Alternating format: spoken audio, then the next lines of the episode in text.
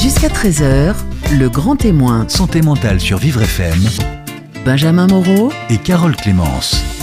Bonjour Carole. Bonjour Benjamin. Aujourd'hui, si j'ai bien lu par-dessus votre épaule, votre invité s'appelle Marc Exactement, Marc, c'est notre grand témoin aujourd'hui en santé mentale. Il est âgé de 51 ans, c'est un homme marié, heureux en couple, qui semble épanoui.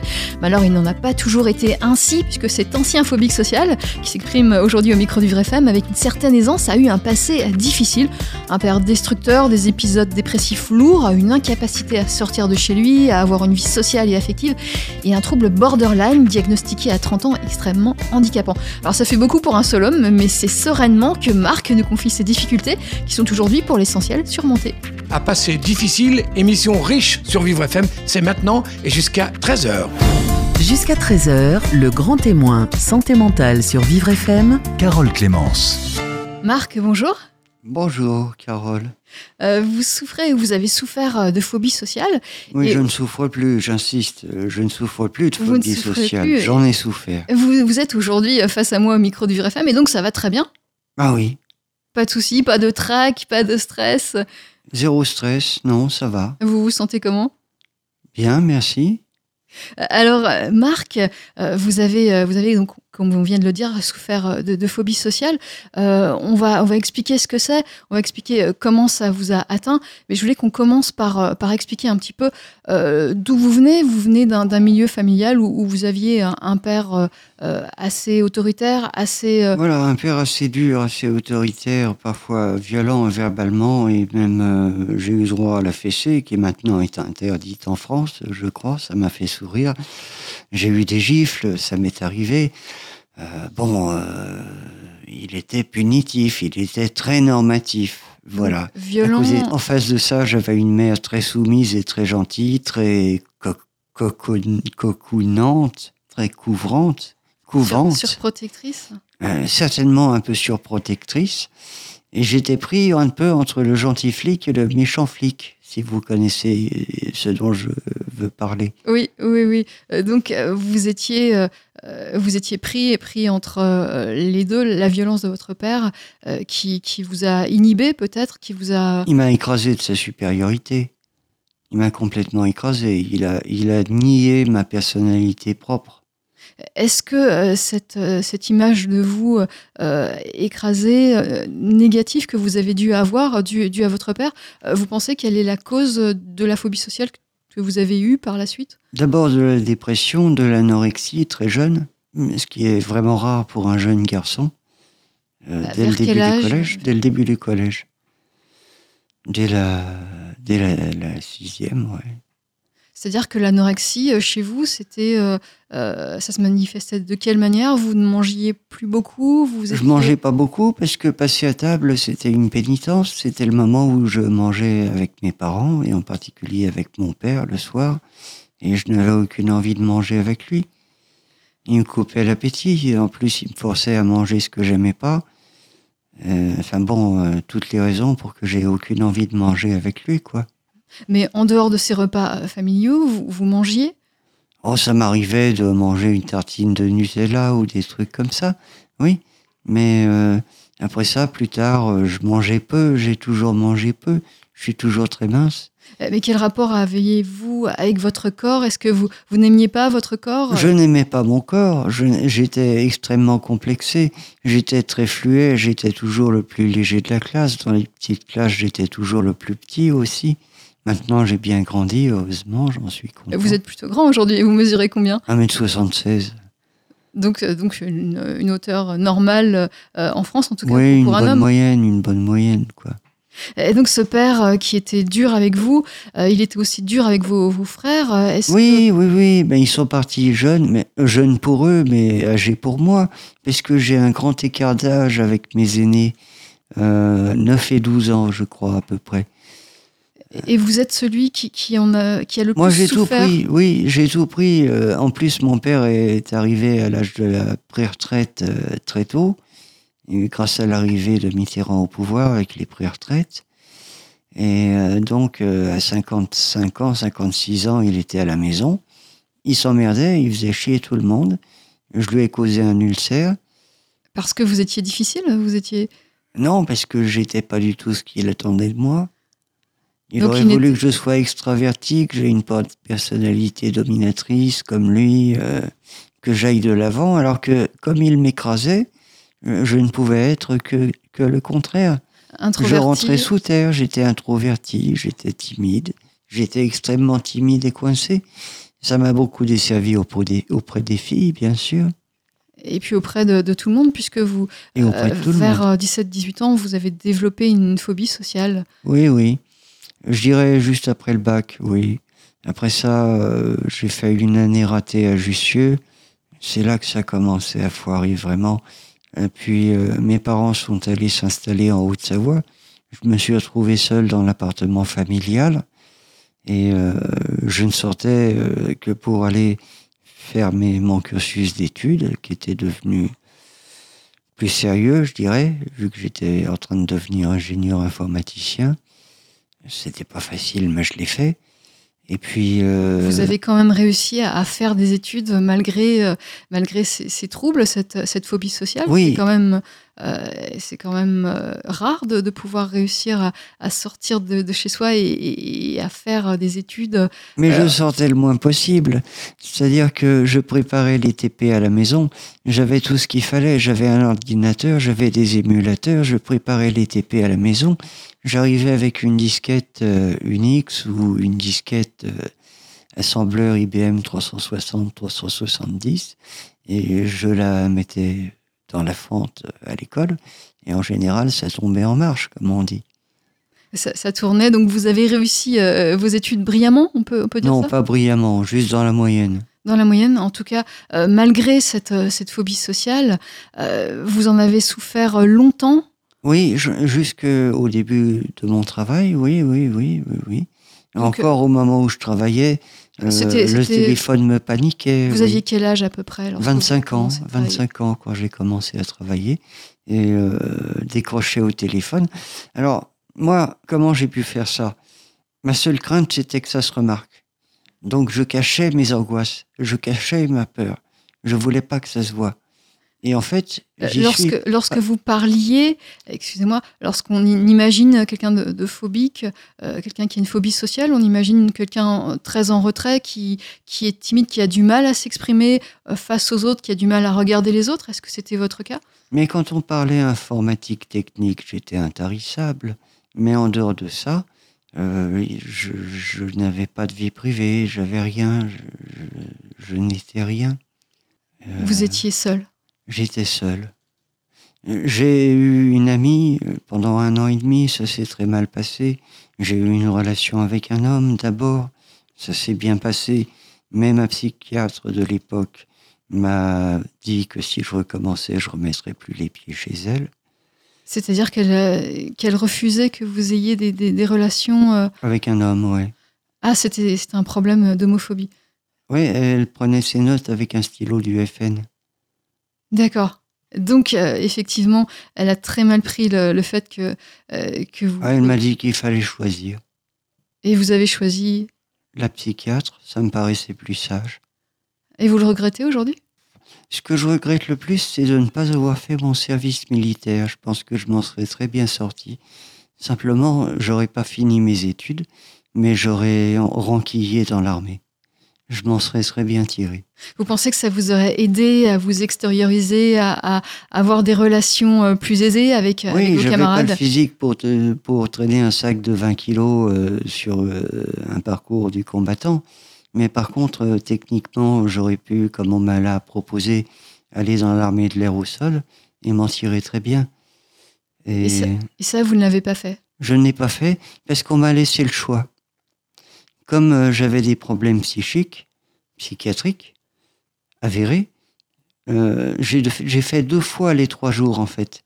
Une première fois où euh, j'ai expliqué, j'ai répondu franchement à toutes les questions. On m'a demandé avez-vous déjà fumé du cannabis? J'ai répondu oui. Donc on m'a envoyé chez le psychiatre sans me poser davantage de questions. C'était dans les, dans, dans les années. euh, ah, donc, je devais avoir 23 ans, 20, euh, 22 ans, 22 ans. Alors, ça devait être en 87. dans les 87 années, à dans peu les près. années 80, fumer du cannabis, c'était euh, euh, c'était signe de, de troubles psychiques. Non, non, c'était pas ça. C'est tous ceux qui disaient avoir fumé du cannabis, on les envoyait voir un psychiatre. Et au psychiatre, j'ai dit que je voyais déjà une psychiatre. Et il m'a dit, mais pourquoi n'êtes-vous pas venu avec un mot de votre psychiatre? Je lui ai dit, bah, j'y ai pas pensé. Ce qui était vrai. Alors il m'a dit, bah, faut revenir. Vous allez refaire les trois jours avec un mot de votre psychiatre. Et ma psychiatre m'a fait un, un mot sous enveloppe que je n'ai pas ouverte. Et je l'ai remis au psychiatre de l'armée suivant qui, avec lequel j'ai eu une très bonne discussion. J'étais pas du tout inhibé, j'étais vraiment open, euh, j'étais cash. Franco, euh, pour le coup, j'étais zéro, comme maintenant, quoi. J'étais cash et euh, il, a pris le mot de la psychiatre, il a emmené tout ça. Et plus tard, je suis passé devant un officier qui m'a laissé le choix. Alors moi, je voulais les tanks. C'était ma passion. Ça n'a pas tellement changé depuis d'ailleurs. Oui, parce que vous, vous jouez oui, à un jeu vidéo un sur jeu les tanks. vidéo sur les tanks et c'est une vieille réminiscence. Mais passons. Et puis il me propose l'armée de l'air au sol ou l'exemption. Alors l'armée de l'air au sol, l'armée de l'air en vol à la rigueur, ça m'aurait branché. Au sol, je voyais pas très bien, je me voyais réparer des moteurs. Euh, alors que j'aurais probablement travaillé dans une tour de contrôle ou un truc comme ça. Donc qu'est-ce qui s'est passé? Ce qui s'est passé, c'est que j'ai eu à peine cinq minutes pour choisir et on me propose l'exemption alors que je vois tout autour de moi des tas de gens qui font des pieds et des mains et l'impossible pour être... Euh, Exempté Non, même pas exempté. Comment dit-on déjà euh, euh, Enfin, c'était encore plus que ça. Réformé, réformé, réformé. Alors j'ai été exempté P3, voilà. Et, et du Ce coup, qui fait que je ne peux pas rentrer dans l'administration. D'ailleurs, a priori, j'ai même pas pensé à ça, tiens. à cause de ça? Je crois, je crois. Euh, Si j'étais P4, c'est sûr. Alors, l'armée, ça aurait été euh, difficile pour vous, mais euh, vous vouliez Non. vraiment le faire? Ouais, j'étais prêt à le faire, j'avais la mentale. vous, vous vouliez le faire et, et vous, vous n'avez pas été accepté? Est-ce que vous vous êtes senti exclu? Est-ce que Non, c'est pas que j'ai pas été accepté, on m'a laissé le choix. Et j'ai choisi la raison, qui était de retourner à mes sinistres études sous la houlette de mes parents. J'ai choisi la raison et j'ai peut-être eu tort. J'ai peut-être raté une occasion. Euh, Marc, Marc, vous êtes notre grand témoin aujourd'hui. Euh, vous témoignez de, de votre parcours, de vos difficultés et de la manière dont vous avez réussi à les surmonter. Jusqu'à 13h, le grand témoin, Santé mentale sur Vivre FM. Carole Clémence. Le grand témoin santé mentale, aujourd'hui notre grand témoin est Marc. Euh, Marc, euh, vous nous avez expliqué euh, votre parcours, votre, votre enfance, votre adolescence, comment vous avez vécu avec une phobie sociale. Vous nous avez expliqué comment vous avez fait vos études. Et puis là, on va essayer de, comprendre comment, avec toujours ces, troubles d'anxiété sociale, de, de, phobie sociale même, vous avez réussi à, trouver un emploi à l'issue de vos études. Comment, comment avez-vous réussi à, à postuler, à- malgré l'image très mauvaise que vous aviez de vous, à postuler un emploi, à faire des démarches? Déjà, faut savoir qu'avec le diplôme que j'avais, c'était extrêmement facile de trouver du travail et même très bien payé. Vous étiez développeur informatique? J'étais ingénieur informaticien, c'est-à-dire bon à rien, prêt à tout en principe. Et euh, moi, je voulais être développeur, alors qu'en fait, j'étais plutôt dressé pour être euh, commercial, euh, pour vendre de la chair à canon, quoi. Euh, mais je voulais faire de la technique, je voulais mettre les mains dans le cambouis. Mhm. Vraiment, je voulais faire du code, c'était ça que je voulais. C'est-à-dire qu'à la limite, euh, moi, un diplôme, un DUT ou un BTS, un niveau BTS m'aurait suffi, j'aurais été content avec ça. Mais on m'a poussé à faire des études d'ingénieur, Euh, Qui Vos parents? Mes parents. Donc vos parents vous ont poussé, vous avez eu euh, votre diplôme, et, là il a fallu trouver du travail et donc faire euh, des démarches. Euh, comment ça s'est passé? Comment avez-vous réussi à, à faire ces démarches malgré votre anxiété? Euh, éplucher les journaux, les petites annonces, c'était pas compliqué. Il n'y avait pas l'internet à l'époque, évidemment. On prenait, je crois que c'était le Figaro, on trouvait toutes les annonces d'emploi qu'on voulait. hein.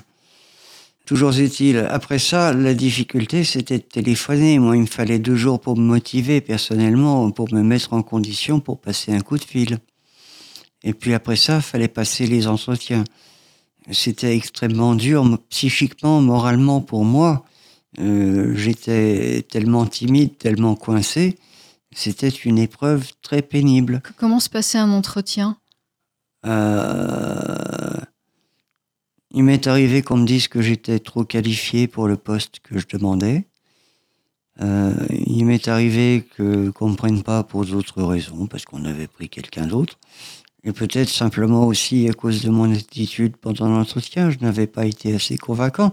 J'étais un foutu de me vendre, bien sûr, un foutu de me vendre. Est-ce que vous aviez une très mauvaise image de vous? J'avais une très mauvaise image de moi, donc euh, Et comment, et comment trouve-t-on un emploi? Comment se vend-on lorsqu'on a une très mauvaise image de, vous, de, de soi, lorsqu'on ne croit pas en, en soi? C'est le diplôme. C'est le diplôme qui fait. À l'époque, euh, mon diplôme m'ouvrait grand les portes des entreprises. Alors quand on m'a proposé de faire du C euh, dans une boîte, dans une R&D qui plus est, Donc du C, euh, du langage C, du langage C dans une R&D et non pas en société de service, eh ben, je me suis dit que j'avais trouvé la bonne boîte. Et donc Et- vous avez, vous avez travaillé, vous êtes resté euh, longtemps dans cette, euh, dans cette 17 ans. 17 ans, donc ça s'est bien passé? Bah non, ça s'est bien et mal passé. J'ai travaillé comme un fou, j'ai travaillé très dur, comme peu de gens imaginent, comme peu de gens imaginent travailler.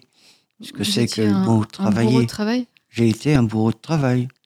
J'ai fait des semaines de 70 heures sans me poser de questions. On était tous cadres, on était payés au résultat. mais, mais comme En les autres, 17 ou est-ce que je- vous en faisiez plus que les autres? Il fallait que je sois meilleur pour être. euh, J'étais pas meilleur.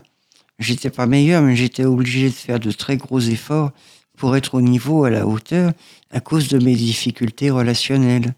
Si je me suis mis à travailler sur des ordinateurs, c'est parce que j'avais plus de facilité à, à travailler avec une machine qu'à travailler avec les gens. Et Alors, vous aviez quand même des collègues, vous étiez sur votre machine, mais vous aviez des collègues. Oui. Euh, comment, euh, comment ça se passait avec eux? Est-ce que euh, ça allait plus loin que le bonjour Comment vas-tu? Oui, forcément, on se trouvait à la machine à café. J'étais un énorme fumeur. Euh, je faisais de. Quand on me permettait pas de fumer dans le bureau, je sortais tout le temps à la machine à café boire un café. Je rencontrais des gens, on discutait. Mais euh, pour parler technique, j'étais à mon aise. Pour parler de choses personnelles, je n'avais pas de vie personnelle. Et puis petit à petit, je me suis dévoilé. J'ai fait, au fil des années, euh, je me suis dévoilé. J'ai montré tous mes plus mauvais aspects. C'est-à-dire? Bon, bah, j'ai fait mon coming out plusieurs fois. Ça m'a, j'arrêtais plus de le faire à force. Alors que je n'étais plus ni l'un ni l'autre, ni homo ni hétéro. Je n'étais plus rien. Vous étiez bisexuel? J'étais plus rien. J'étais asexuel depuis longtemps, depuis très longtemps.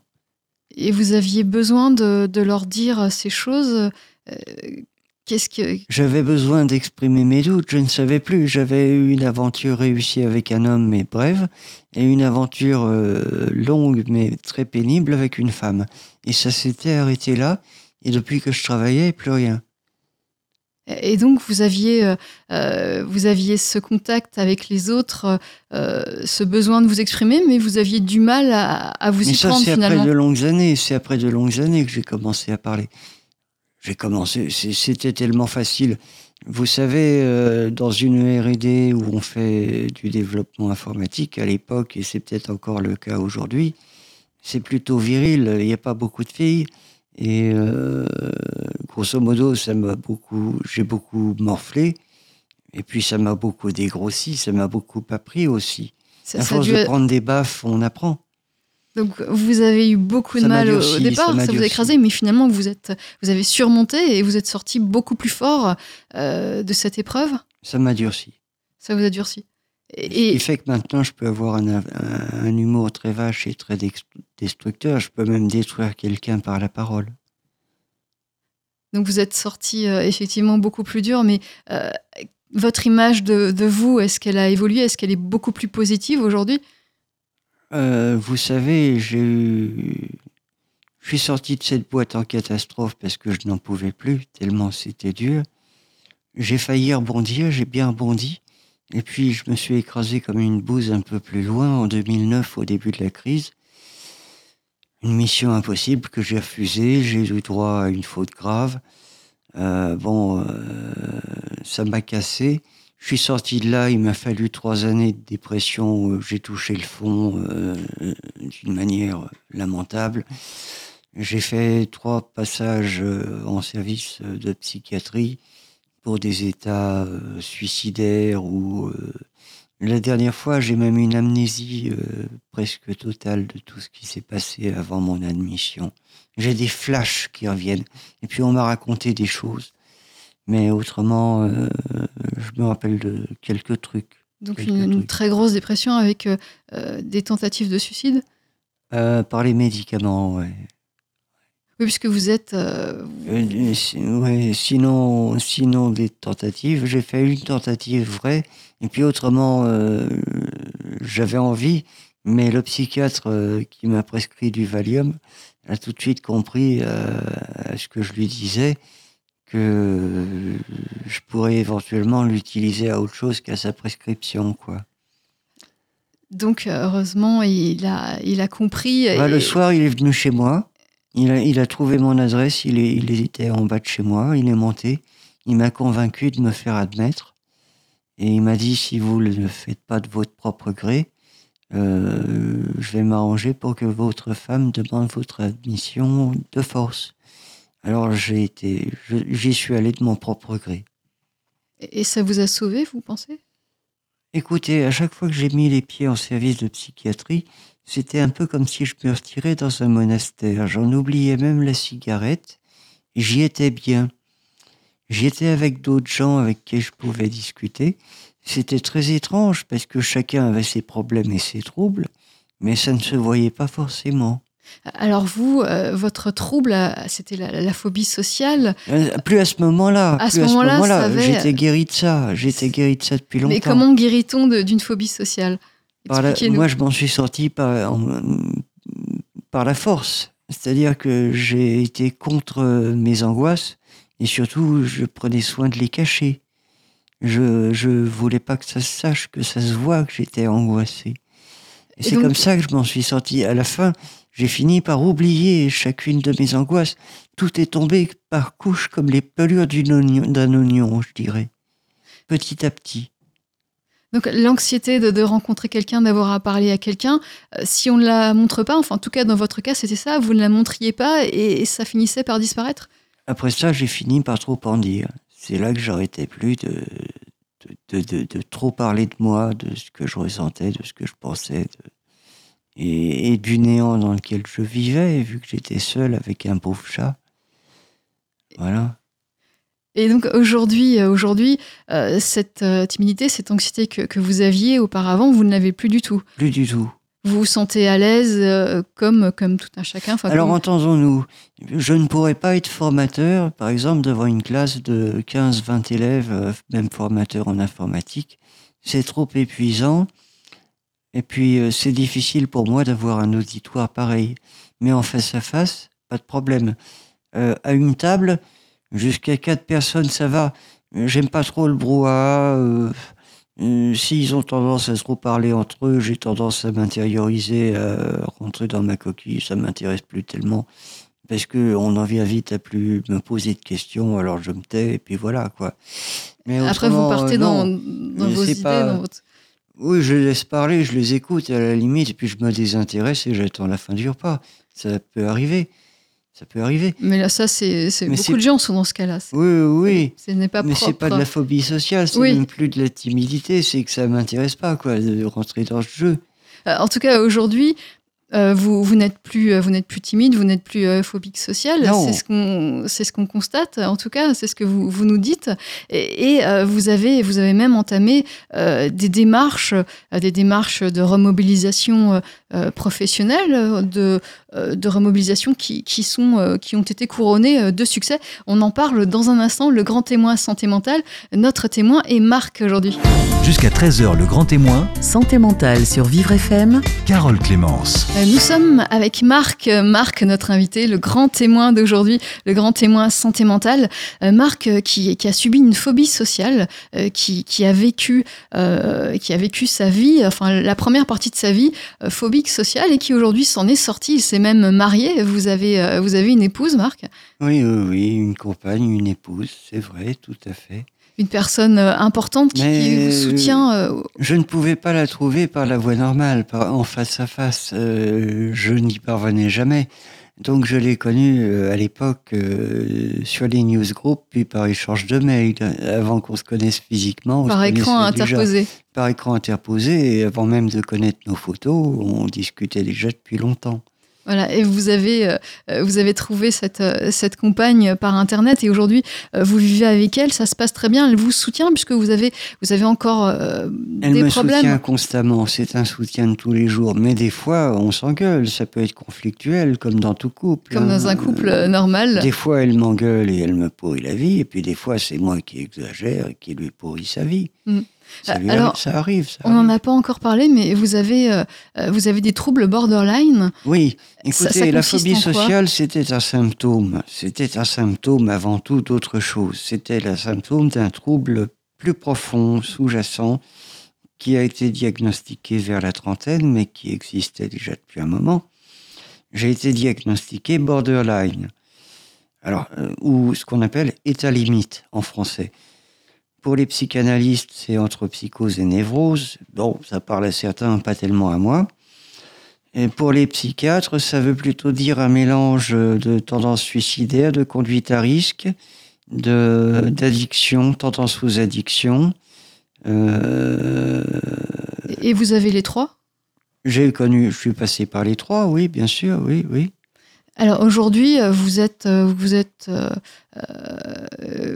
vous avez euh, une certaine, une certaine addiction euh, à l'alcool, par exemple, au tabac, euh, au cannabis? Je suis en train de m'en détacher. Mais vous avez eu, vous avez eu ces addictions? Ah oui, à fond.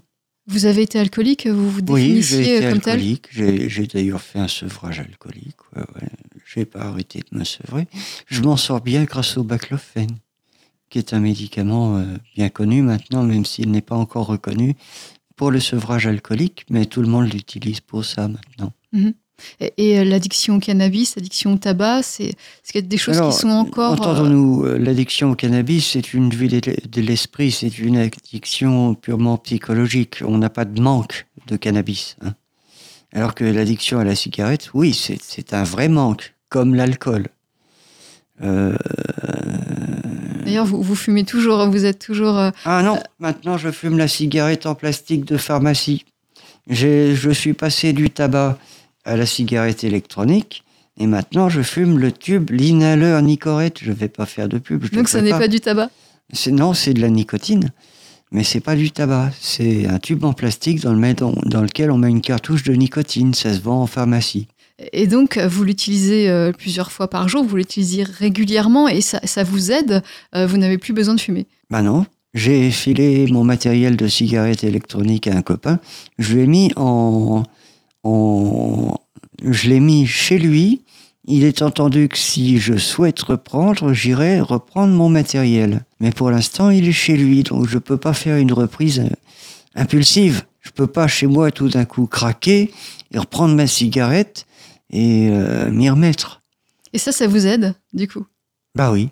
Ça vous aide? Alors, euh, votre femme, j'imagine qu'elle est, qu'elle est pour beaucoup dans, dans votre réussite, euh, dans le fait que, que vous ne soyez euh, plus alcoolique, dans le fait que, que vous ayez réussi euh, à, à vaincre cette addiction au tabac. Est-ce que, est-ce qu'aujourd'hui vous vous sentez, vous avez subi une, suivi une grosse période d'inactivité, est-ce qu'aujourd'hui vous vous sentez prêt à, à reprendre un emploi? Oui, plus que jamais, plus qu'avant. Plus qu'avant. plus qu'avant, puisque lorsque vous avez terminé euh, votre emploi de, euh, de développeur informatique, euh, vous étiez, vous étiez alcoolique, donc c'était compliqué de, continuer à travailler. Euh, Aujourd'hui, vous ne l'êtes plus. Est-ce que on peut imaginer un, retour sur ce type d'emploi? Oui, d'ailleurs, je prévois, je, j'ai la chance, euh, j'ai de très fortes chances, je croise les doigts, je veux pas vendre la peau de l'ours avant de l'avoir tué, mais je vais certainement retourner en stage dans mon ancienne boîte où j'ai, j'ai travaillé 17 ans, Donc un stage, euh, un stage qui pourrait éventuellement qui pourrait mener une pré-embauche, qui sait, oui, peut-être, oui. exactement. Alors vos, vos anciens collègues, vous, vous les avez revus Ils sont tous là. Ils sont tous J'en ai revu cinq, on a bouffé à six, c'était super sympa. Il serait heureux de vous, de vous retrouver, en tout cas de, toute de évidence, on serait tous contents de se retrouver. Alors on espère que, que ça va se faire. En tout cas, vous aurez une réponse euh, prochainement. Vous avez l'air optimiste.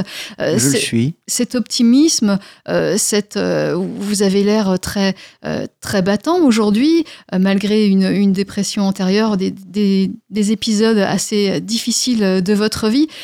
Vous avez, est-ce que le fait d'être passé par le Media Lab, le centre de remobilisation professionnelle de Vivre FM, vous, vous a aidé justement dans cette, euh, dans cette, euh, dans ce chemin pour, pour retrouver l'emploi bien, quitte à vous décevoir, non, il ne m'a pas aidé sur ce chemin.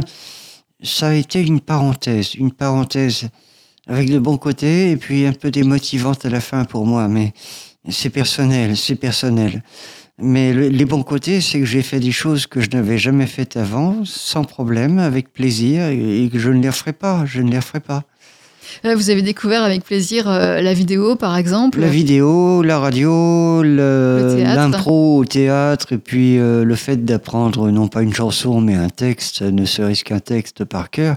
Euh, Alors la radio, vous avez vous avez fait des émissions de radio sur Oui. des, des- des- des débats par oui, j'ai exemple. participé, oui, oui.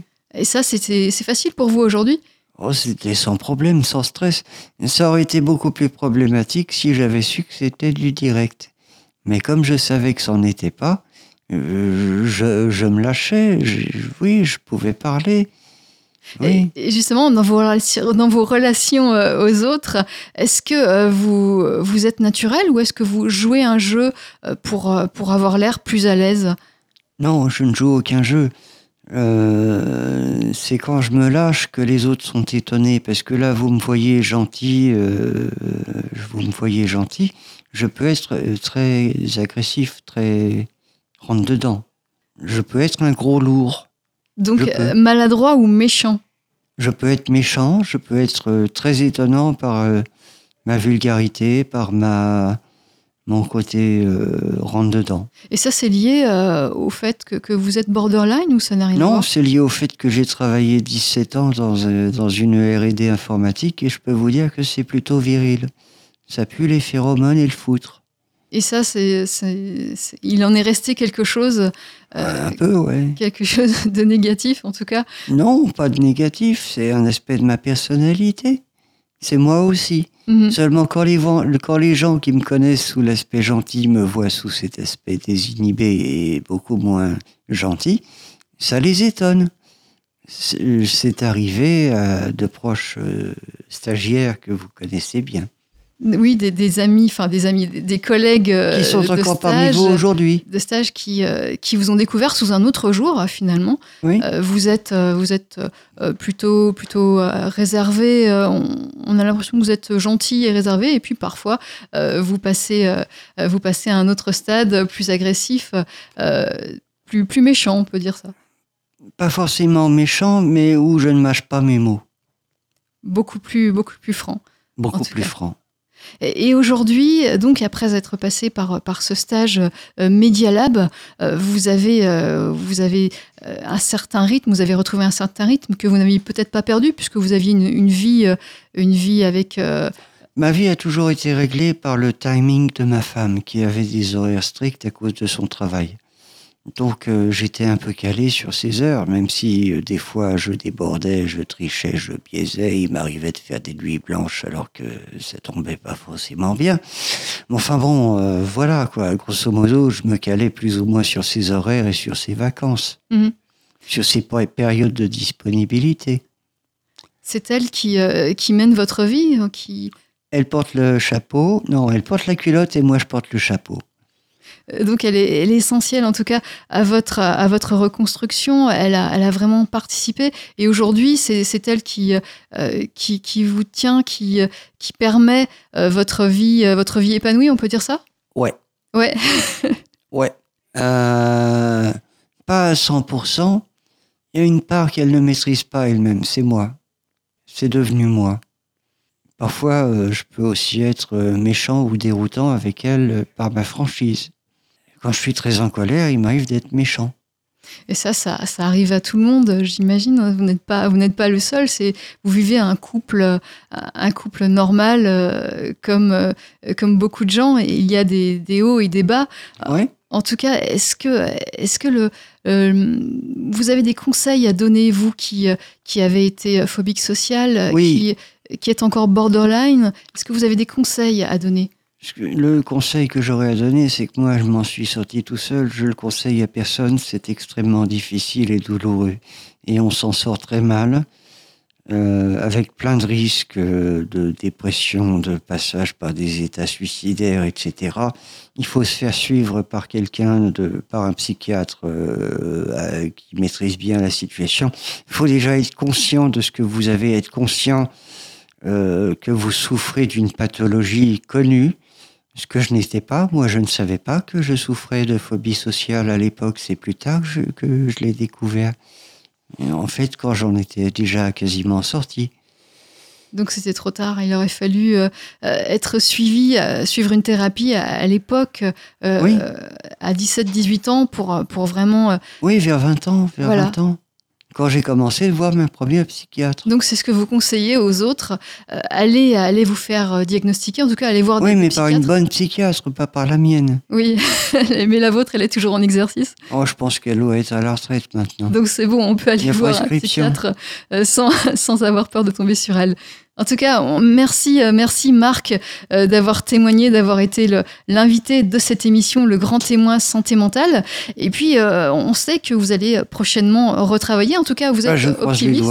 Voilà, on vous souhaite, on vous souhaite le meilleur pour votre avenir professionnel, votre avenir euh, sentimental et, et votre avenir social. Merci Marc. Merci beaucoup à vous. Vivre